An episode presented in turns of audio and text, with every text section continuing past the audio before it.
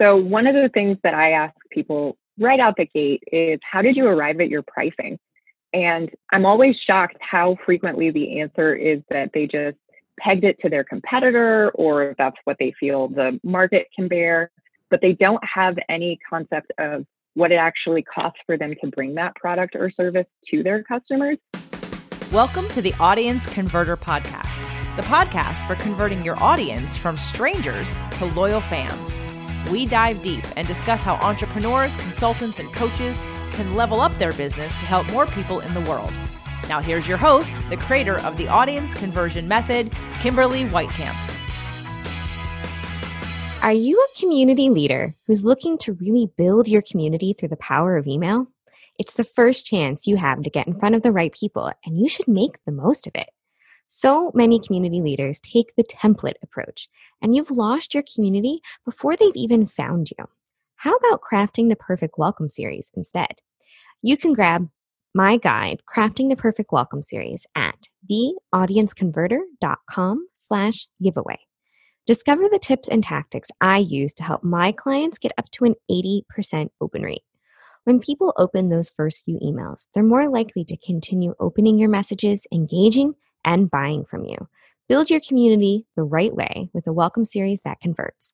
Grab your copy at theaudienceconverter.com slash giveaway. All right, everyone, we are back again with another episode of the Audience Converter podcast. And today's topic is one of those things so many of us think that we can do on our own, and it's really, really beneficial for us to outsource it.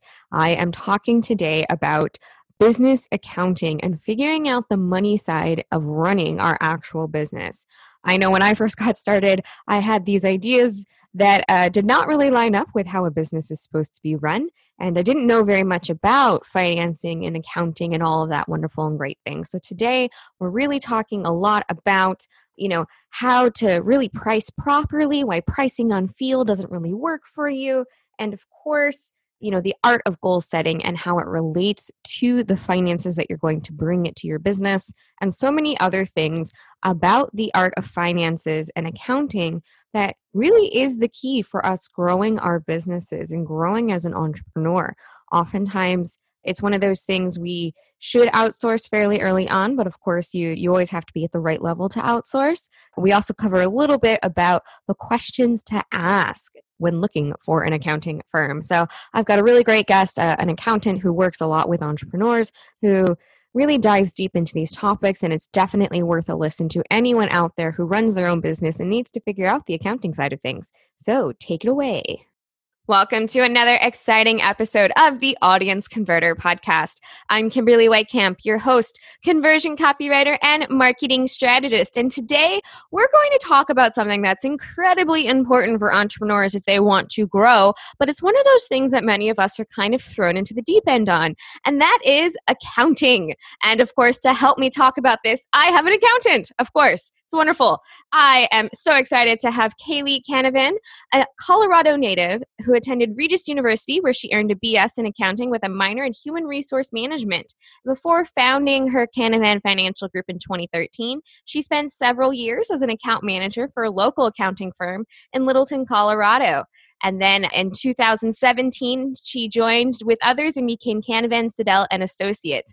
Prior to her career in accounting and small business, she worked for six years for a Denver concert promoter. So she's definitely well rounded and she knows her stuff when it comes to accounting and how it works in the entrepreneurial world. So I'm so excited to have you on the show. Uh, Kaleigh, welcome. Hi, thank you for having me. I am so excited to talk to you, not because I love numbers or because I love accounting, but because it's one of those things that all of us are so confused on when it comes to entrepreneurs.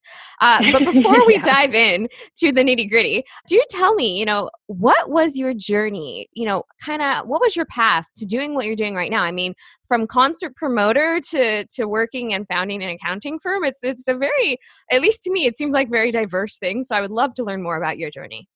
Yeah. So when I was 18 years old, I started working in the ticketing department for one of the largest concert promoters in the world. And it was really, really fun. I got to see so many amazing shows and meet so many incredible people. And then I hit the glass ceiling at about $15 an hour. And I realized that I had some very grown up hopes and dreams that were never going to be accomplished in my current path. So while I was sort of soul searching as to what I wanted to do with my life, I was working part time for my grandfather's accounting firm. And he gave me a bookkeeping project. And I thought, oh my goodness, I think I have a sickness here. I love this. And so I went back to school, got an accounting degree, and it just, it really, really jives with me. I love the work. So that's, that's how I made the switch there. Fantastic. You know, one of the things that I have noticed when talking with people is they'll kind of stumble upon whatever their entrepreneurial journey is, and then they'll realize, right, I love this. And that's such a key part of making sure that you're building a business that you want to be a part of is that you have to be passionate about what you do. And, and while many of us are not passionate about the numbers or bookkeeping, clearly you have found your path for, you know, oh my gosh, I love this. That that moment of realization is really powerful. Yeah, it's uh, we joke in the office that you don't choose the accounting life; it chooses you. and that really seems to be how it is. Is the people who love it love it, and the people who don't uh, hire us. Hopefully. There you go. So, you know, in terms of accounting for entrepreneurs, are there anything special to keep in mind or anything that, um, you know, there are specific challenges you have found with people that are different than people who are, you know, collecting a W 2? Sure. For entrepreneurs, it's so important to have reliable books because you use your financial statements to do your taxes, of course. But really, in order to run an effective business, you need to be looking at your financial statements more frequently than that so that you can make strategic decisions about how to run your business using the actual financials that exist, not just your gut feeling or your emotional responses to how you think your business is generating revenue. So I've found over the years that a lot of times when people are starting out or even kind of far into their entrepreneurial journey, sometimes they're doing the books themselves. Sometimes they've got somebody that is not particularly qualified doing the books, and it makes them unable to make real decisions about how to run their business because they're not using good data to make those strategic decisions. I could definitely see where that would be one of those things. I know for quite a while, you know, I would do my own stuff and then realize, like, oh, right, it's tax time. I have to do it. And then you kind of go back through and what you thought was working really well, it, wasn't working so well. So, talk to me a little bit about how can you kind of look at your finances on a regular basis? Like, what should you be looking at? That's a great question. So, one of the things that I ask people right out the gate is how did you arrive at your pricing? And I'm always shocked how frequently the answer is that they just pegged it to their competitor or that's what they feel the market can bear, but they don't have any concept of what it actually costs for them to bring that product or service to their customers.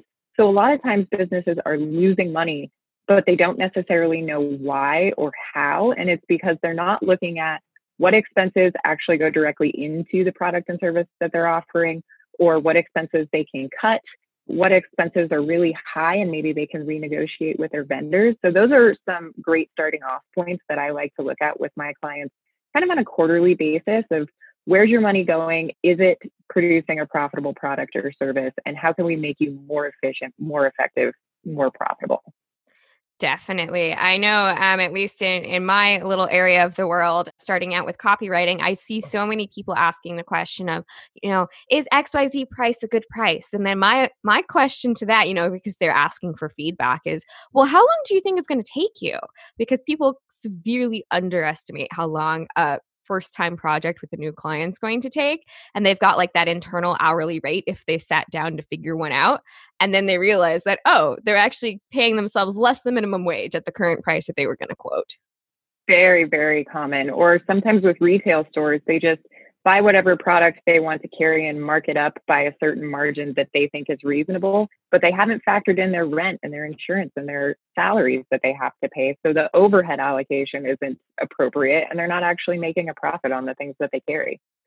Absolutely. And I like that you talked about, you know, how it, it can apply in different areas because, you know, overhead isn't just, you know, if you have to rent out a building, but it's also, you know, paying the other people that work for you or making sure that you know you've got that internet factor in the fact that you use a lot of internet right and need like the higher speed if you're going to be doing like regular zoom calls or something all of those types of things are things that we we have as a line item often but then we don't really factor it into the overall cost and profit areas.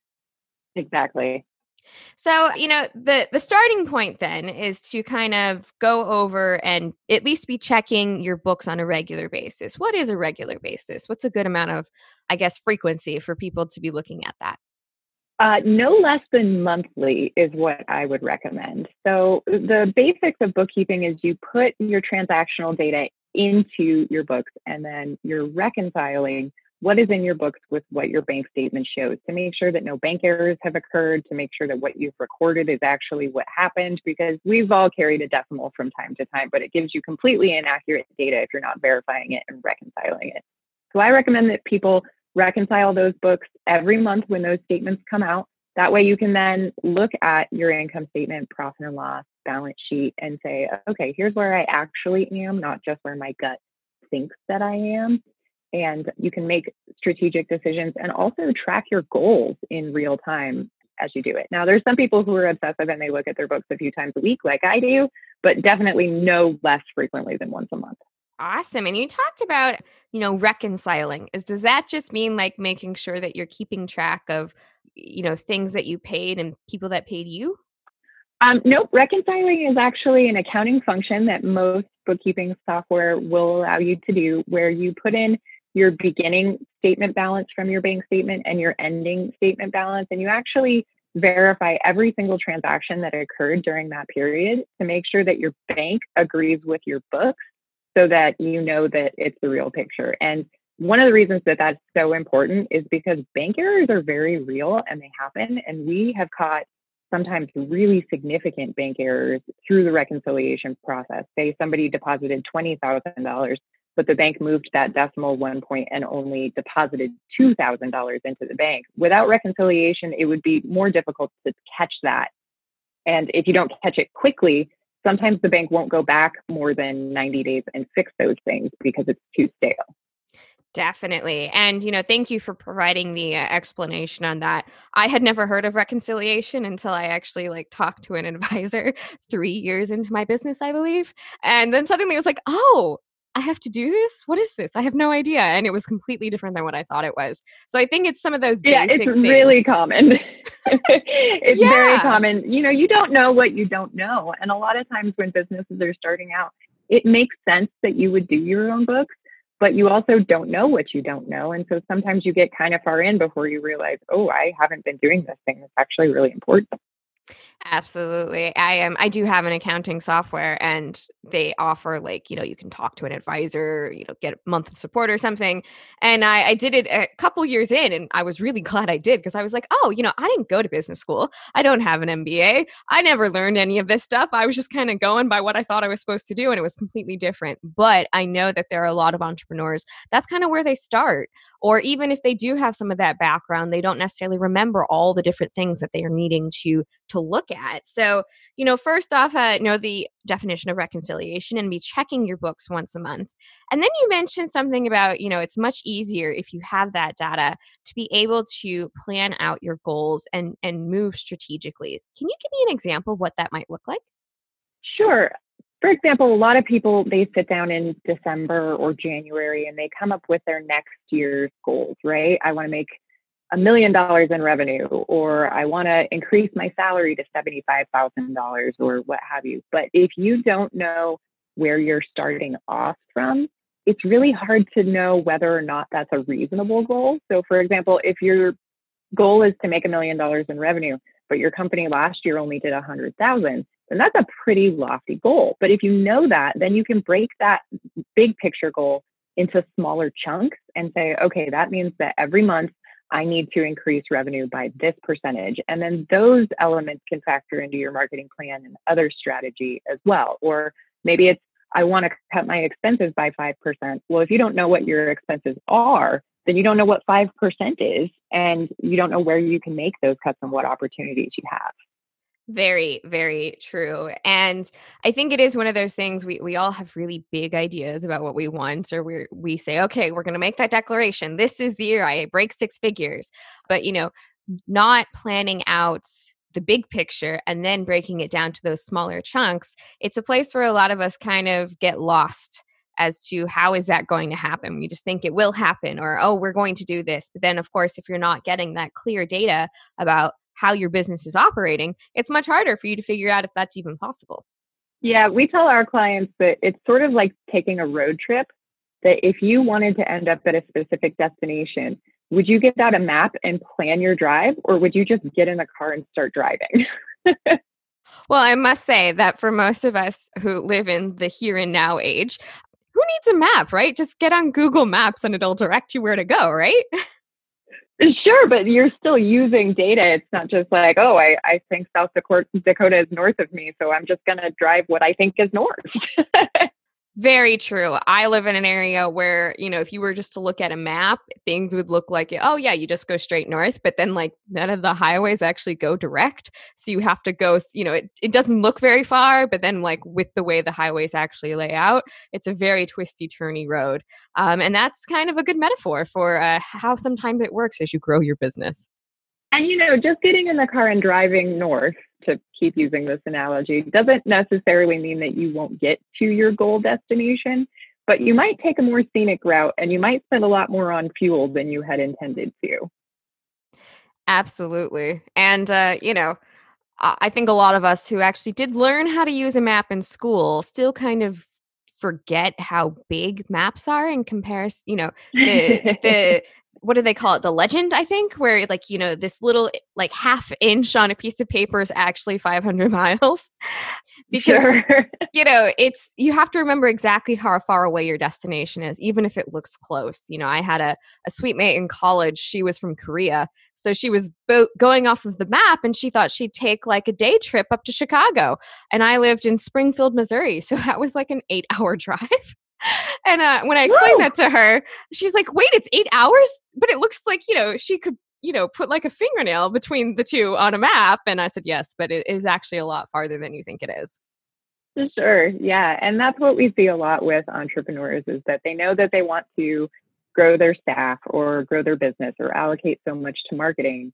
But when I ask them, okay, well, where are you at now? When they're new clients of ours, a lot of times they don't really have a concept. They just think, well, I can't afford to hire staff now. But when we do analysis, we can see, okay, well, you can cut other expenses in different places, and now you can afford to hire a staff member that's going to help you generate more revenue. Or uh, that's just one example, but you know, you have to have good data to make those decisions before you can really decide which way you want to run in. Definitely. And, you know, I think also if you kind of go and take that inventory of your expenses. You can also find things that you're like forgot you were paying for, right? Especially uh, yeah. with what just happened, you know, with the world going a little bit strange.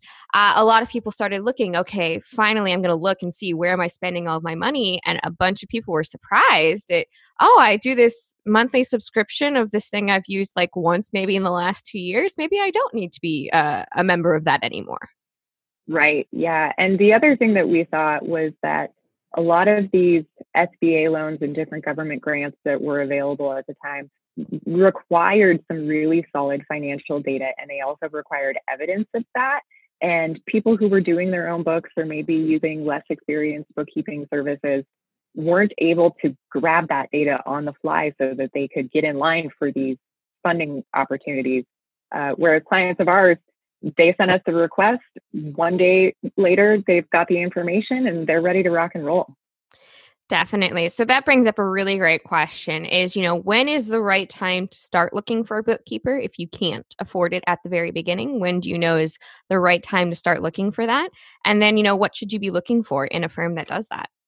Well, I like to talk to entrepreneurs about how they spend their time because a lot of times when somebody's coming to us thinking about hiring an accountant for the first time, they've been doing it themselves. And while they can do it themselves, it's not necessarily the highest and best use of their time, right?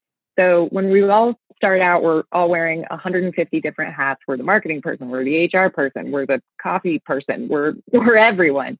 But I think that entrepreneurs should focus on what is going to make their business grow and generate revenue and the high level management stuff and not necessarily be super down in the details with regard to like their accounting, for instance, particularly if they don't have any sort of accounting background. So first you have to have a budget in mind for what you want to spend on that. And then the other thing that I would caution people towards is what we're seeing in the accounting industry right now is that bookkeeping has kind of turned into the Wild West in that you don't actually have to have any sort of license or credential to call yourself a bookkeeper.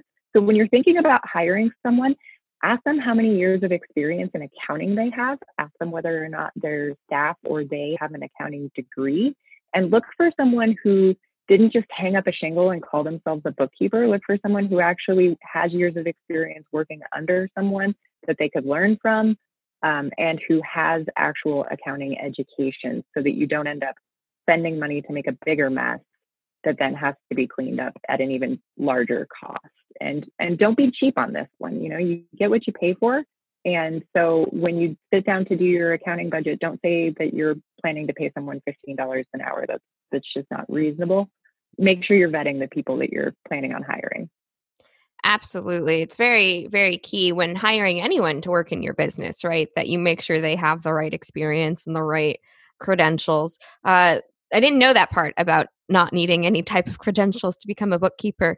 I thought, well, I guess I don't know the difference between CPAs and uh, and a, a bookkeeper because one is an accountant obviously and the other i guess is not but making sure to to ask the important questions and to actually look at your options not just oh uh, this one looks good i found them on a google search you know making sure to actually talk to people before deciding because that's a really big decision.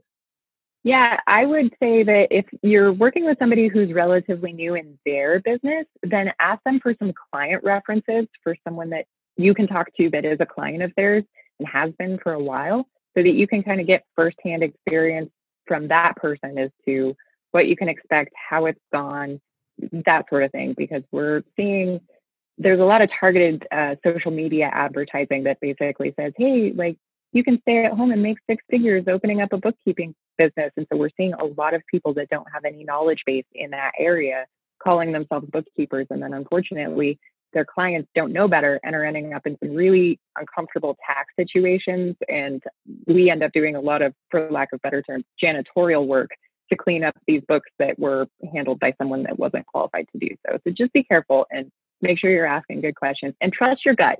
If your gut says this person might not know what they're doing, cut your losses and move on. Absolutely. Uh, I could not agree more on that one. You know, I've I've seen a lot of those types of ads where it's not necessarily for accounting, but you know, work from home and do X Y Z. And I, it didn't really occur to me that you know that means that there's a lot of people now hanging up their shingles for a lot of different parts of running the business that people don't necessarily understand. I know when I was looking for a VA, which is not handling the finances, but is handling like smaller tasks within a business, you know, I didn't want to just go look on a website. I asked for referrals from other people because I was like, look, I want to make sure right. that the person I'm talking with can understand like directions and can understand what I mean when I say something like this and is open to getting training on my methodology and all those types of things. So, you know, it's really important if you're talking about somebody who's handling your money and handling your books so that you can also kind of see if you know what you were talking about with planning strategically and making sure you can reach your goals if it's not being done properly you have the wrong information to be moving towards that future yeah referrals are definitely the best way to find a qualified professional and so i would say if you're thinking about hiring a bookkeeper or an accountant fractional cfo type role for your company ask your tax preparer who they recommend because most people who do taxes, either their firm also offers those services like mine does, or they have referral relationships with competent people that they know, like, and trust, and they'll steer you in the right direction. Absolutely. Always good advice to look for referrals and to ask around. So, Kaleigh, I want to say thank you again for coming on, for sharing your wisdom on something that a lot of us are very confused on, but know that is really important in our business. We're almost out of time. So, what would you say is the number one action item? What is that one action step people need to take after listening to this episode? Ask yourself when the last time you reconciled your books was. And if you haven't done that recently, then get caught up and then pull your profit and loss statement and check out ways that you might be able to reduce your costs. Quarterly, I look at mine and I try to always cut my cost by 5% because that's going to give me a better profit margin. So, right out the gate, take a look and see where you can start uh, generating more revenue and also more profit. Thank you so much for that. And, you know, we've talked about so many great things here about the importance of checking in on your finances monthly, making sure you're asking the right questions when you do move to to hire bookkeeping and making sure that you know you're you're taking the more direct and uh, profitable route on your road trip of an entrepreneurial journey instead of uh, wandering around everywhere but you know, thank you again, Kaleigh, for coming on and sharing your wisdom with my audience. If people want to learn more about you and your accounting firm, what can they do and where can they find you?